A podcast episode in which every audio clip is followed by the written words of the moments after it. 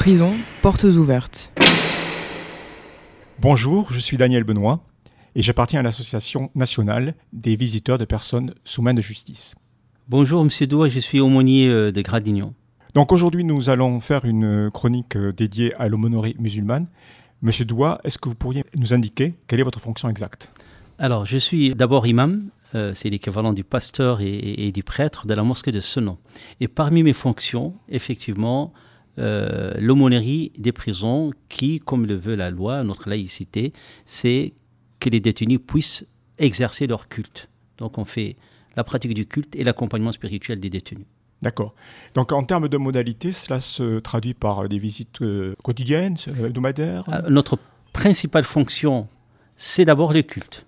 L'État garantit les libres exercices des cultes, y compris dans les endroits où les gens sont privés de leur liberté, où ils ne peuvent pas se déplacer. C'est ça aussi la grandeur et la pertinence de notre laïcité, c'est que c'est nous qu'on se déplace vers eux. Donc d'abord le culte. Le culte c'est quoi?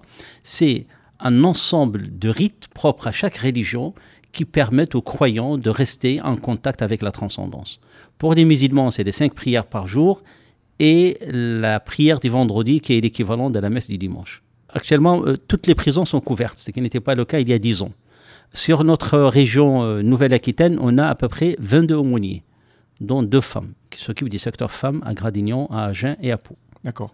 Et donc vous, euh, en tant qu'imam de, de la région, vous coordonnez l'action des Je coordonne euh, l'action de ces aumôniers au niveau de la formation des aumôniers, de leur faciliter leur travail, de les accompagner quand ils viennent d'être nommés, parce qu'ils sont nommés par l'aumônier national, ils sont proposés par l'aumônier national, agréés par l'administration pénitentiaire. Voilà donc euh, le procédé. Et après, j'ai fait un accompagnement euh, on essaie un peu d'unifier parce que vous savez, l'islam n'est pas bien organisé comme dans le catholicisme et les autres euh, confessions. Mais au niveau de l'aumônerie, c'est bien organisé parce que c'est l'aumônerie régionale, en collaboration avec nationale, qui donne des avis religieux. Donc voilà essentiellement. Et je suis aumônier de Gradignan. Est-ce que vous êtes euh, suivi par de nombreuses personnes de votre confession, au sein des prisons bien sûr Bon, on n'a pas des chiffres exacts, mais on, a des chiffres approximatifs par rapport au jeûne du mois du Ramadan, qui est la deuxième grande pratique culturelle euh, assurée dans les prisons où on distribue des colis alimentaires. Le nombre de détenus, malheureusement, de confession musulmane est le plus élevé. À peu près 53% des détenus dans les prisons d'Aquitaine hein, sont de confession musulmane à peu près. Donc la demande est très grande. Et surtout, je vous donne un exemple concret. Euh, à Gradignan, la salle peut accueillir 20 personnes. On a jusqu'à présent 30 personnes sur la liste d'attente. Donc normalement, on a besoin, là, je vais voir avec l'administration si on peut faire deux offices. Pendant le mois du ramadan, vous avez à peu près 70% des détenus qui respectent le mois du ramadan. Hmm. Voilà. On distribue à peu près 500 colis euh, pendant le mois du ramadan, l'équivalent des colis de Noël. À Gradient, qui par ailleurs connaît déjà une surpopulation carcérale. Déjà une surpopulation carcérale et la demande est très grande. Donc je suis obligé de... Je viens trois fois par semaine. Le lundi, le mercredi et le vendredi pour le culte. Donc la, la demande est vraiment très grande. Mais l'administration fait tout pour nous faciliter. vraiment, s'il y a un endroit où la laïcité est vraiment respectée, c'est dans l'administration pénitentiaire. On a même une, salle dédiée essentiellement au culte à Bedenac, qu'on appelle la salle polyculturelle. Dans les prisons, il y a toujours une salle, soit dédiée essentiellement au culte, soit euh, polyvalente, où on peut exercer les cultes. Le dimanche pour les catholiques, après les protestants, les musulmans, les catholiques orthodoxes et les judaïsmes et le bouddhisme. Alors, Monsieur Lima, maintenant, on va peut-être aborder des questions un peu plus délicates. Après les événements qu'on a connus euh, ces, dernières années et puis ceux qui ressurgissent aujourd'hui, on a tendance à prêter à la prison une politique forte de radicalisation. Comment vous vous positionnez par rapport à ce sujet et quel est votre sentiment? Alors, euh, moi, je, vous donne vraiment une information concrète. Je ne suis, je suis pas en train de théoriser comme le font certains de mes collègues chercheurs. Donc, je connais très bien la réalité. Oui et non. Les gens se radicalisent avant de venir en prison. Au mhm. contraire, l'administration pénitentiaire, en collaboration avec euh, l'aumônerie musulmane, euh, a, mis en place un plan de déradicalisation, en collaboration avec les SPIP, avec des psychologues et avec, euh, avec les imams, avec les religieux. Et d'abord, c'est un phénomène très marginal. Vous pouvez trouver deux, trois, quatre maximum dans notre région, par exemple, à Aquitaine. Donc les gens euh, se radicalisent avant d'aller à prison. Mais c'est vrai, si on ne fait pas attention, il y a quelques détenus peuvent, euh, peuvent effectivement radicaliser d'autres. Alors, ça dépend aussi de ce qu'on attend par la radicalisation. Vous avez la radicalisation violente, c'est-à-dire ceux qui, par le biais de la religion, même si on sait que le motif n'est pas religieux, il est essentiellement psychiatrique, psychologique ou une colère contre la société, et il cherche à la légitimité par la religion. Ça, c'est le radicalisme violent. Par contre, le radicalisme dans le sens de la crispation, c'est la pratique religieuse et le refus d'adapter sa religion, effectivement, on peut trouver par établissement 10, 7, 8, mais généralement, quand ils les accompagnent, on arrive à les aider à adapter leur pratique religieuse. Donc oui ou non? Alors tout à l'heure, vous évoquez le, chiffre de 53% oui, à peu euh, près, des, détenus de confession musulmane. Euh, cette population, elle est, elle est comment? Elle est très jeune, c'est ça, c'est qui est douloureux c'est qu'ils ont entre 19 et 25 ans. Hein. Ils sont très jeunes, très jeunes. Et ça, c'est qui est dommage. Bon, nous, on essaie, comme d'ailleurs le, rôle de la prison, euh, c'est pas de punir, mais d'aider les détenus à, se rattraper. On dit dans notre vocabulaire euh, religieux à se repentir, mmh.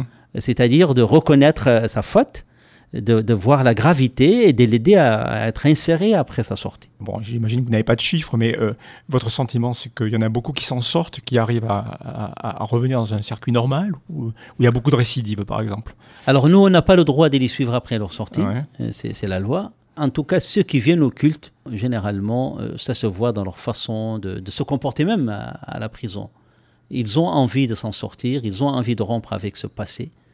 Euh, ils ont envie de, trouver un travail, de, se marier, de faire voilà, d'avoir une famille, d'avoir une vie. Les gens que je rencontre, ils sont dans le regret. Et d'ailleurs, c'est mon rôle aussi. Mmh. C'est d'éveiller un peu cette culpabilité, euh, ce regret profond qui est le, le premier signe du repentir, c'est-à-dire se reconstruire tout simplement. Alors moi, en tant que visiteur, j'ai souvent été confronté à l'aspect très multiculturel de la prison. Et je voulais savoir comment vous, à travers la relation que vous entretenez avec euh, les musulmans, vous sentez cette euh, cohabitation. Comment se passe-t-elle? Est-ce qu'elle est sereine, apaisée ou y a-t-il des conflits? Alors, pour ce qui est d'abord des détenus de confession musulmane, euh, leur majorité sont des Français de confession musulmane. Il y a des étrangers, essentiellement d'origine marocaine, algérienne, sénégalaise.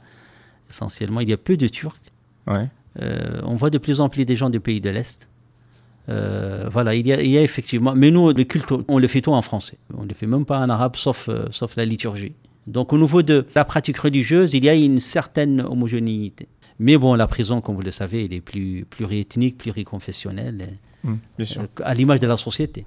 absolument. Donc, vous avez évoqué l'idée du repentir. Quels sont les messages forts que vous souhaitez passer par rapport justement à la vie en prison? La prison est une épreuve donc on, essaie un peu de leur donner les moyens spirituels et éthiques de supporter cette pénibilité. Et puis on se base sur euh, quelque chose de fondamental. Parce que quand on dit religion, c'est relier la personne à Dieu. Quelle est la conception de Dieu qu'on doit donner aux détenus Contrairement à ce que font certaines religieux d'ailleurs de toutes les confessions, Dieu ne punit pas, comme d'ailleurs la République. Elle ne punit pas. Elle plutôt donne l'occasion, comme je vous ai dit, aux détenus de se rattraper. Voilà, c'est ça, un Dieu d'amour et de miséricorde. Et c'est, ils sont quand même, il y en a beaucoup qui sont vraiment dans une certaine euh, souffrance très manifeste. Donc nous, on essaie un peu d'apaiser euh, leur âme, d'apaiser leur esprit, de leur donner de l'espoir. Et je crois que ça, on peut le trouver dans la religion si elle est bien expliquée, c'est-à-dire Dieu lui-même. C'est pas un Dieu qui se venge, c'est pas un Dieu qui, qui punit, c'est pas un Dieu qui est là pour nous envoyer la malédiction, c'est un Dieu d'amour, comme on dit chez les chrétiens, chez les musulmans, un Dieu d'affection et d'amour. Donc voilà, on insiste beaucoup sur ça. Et ça marche. Ça marche. Parce que, comme je l'ai dit souvent à la prison, euh, soit la spiritualité, soit le désespoir et, voilà, la déprime. Donc moi, je leur conseille souvent la prière et le sport. Et le travail. Oui. monsieur l'imam, dans l'exercice de, vos fonctions et de votre culte actuellement, est-ce qu'il y a des choses que vous souhaitez ardemment et que euh, vous n'avez pas? Et que vous, espérez alors, c'est vrai que l'administration pénitentiaire fait déjà beaucoup de choses pour nous, pour les cultes, en tout cas les cultes musulmans, même je discute avec mes collègues.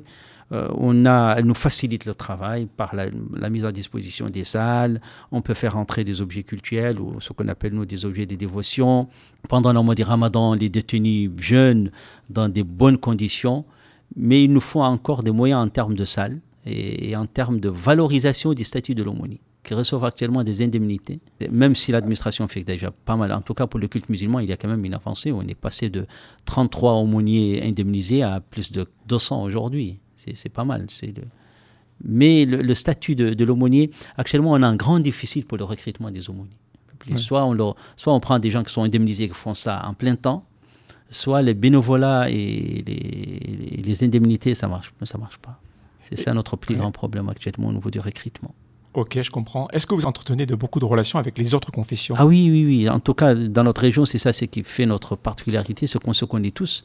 On faisait même, là on a arrêté depuis, la Covid, mais on faisait des rencontres interreligieuses, surtout entre musulmans et, chrétiens et juifs. On faisait des rencontres interreligieuses, on fait ce qu'on appelle l'intertextualité. C'est-à-dire on prend des textes de la Bible et du Coran et on fait une approche euh, comparée. Et là, c'était une grande, il y avait une grande demande auprès des détenus. Mais là, on compte reprendre euh, bientôt. Bah, monsieur l'imam, je vous remercie pour cette présentation. Est-ce que vous souhaitez rajouter quelque chose qu'on n'a pas En tout cas, merci pour ce que vous faites, le, collectif. Hein, je, l'ai dit tout à l'heure, il ne faut pas réduire les détenus à sa peine. C'est un être humain qui a fauté, qui a fait une erreur, et il faut l'aider plutôt à s'en sortir. Voilà, c'est ce que nous faisons tous, nous d'ailleurs. Voilà, je vous remercie de votre Merci beaucoup, monsieur invitation. Alors justement, vous parlez de collectif. Alors je voudrais profiter des quelques minutes que nous donne euh, gentiment euh, Radio Campus pour euh, indiquer que nous allons organiser donc les Journées nationales de la prison et tout particulièrement le jeudi 23 novembre à 20h. nous donnons, enfin quand je dis nous, c'est le GLCP, d'ailleurs le groupe local de concertation prison, qui réunit donc plusieurs associations que nous avons présentées ces dernières semaines. Et donc ce jeudi 23 novembre sera donnée une pièce de théâtre euh, qui s'appelle le SAS. Elle sera donnée euh, Maison Cantonale, qui est 20 euh, rue de Châteauneuf à Bordeaux. Donc le SAS, après 16 ans de détention, une femme vit sa dernière nuit dans une cellule dédiée aux sortantes. Donc c'est complètement en phase avec le sujet des Journées nationales de prison, qui est comment réussir l'après. Si vous souhaitez donc assister à ce spectacle, vous pouvez réserver vos places sur Eloasso. En préenregistrement, elles sont à 8 euros. Sinon, sur place, le soir même, elles seront à 10 euros. Merci beaucoup pour votre attention et je vous donne rendez-vous pour notre prochaine chronique le mois prochain. Au revoir. Merci.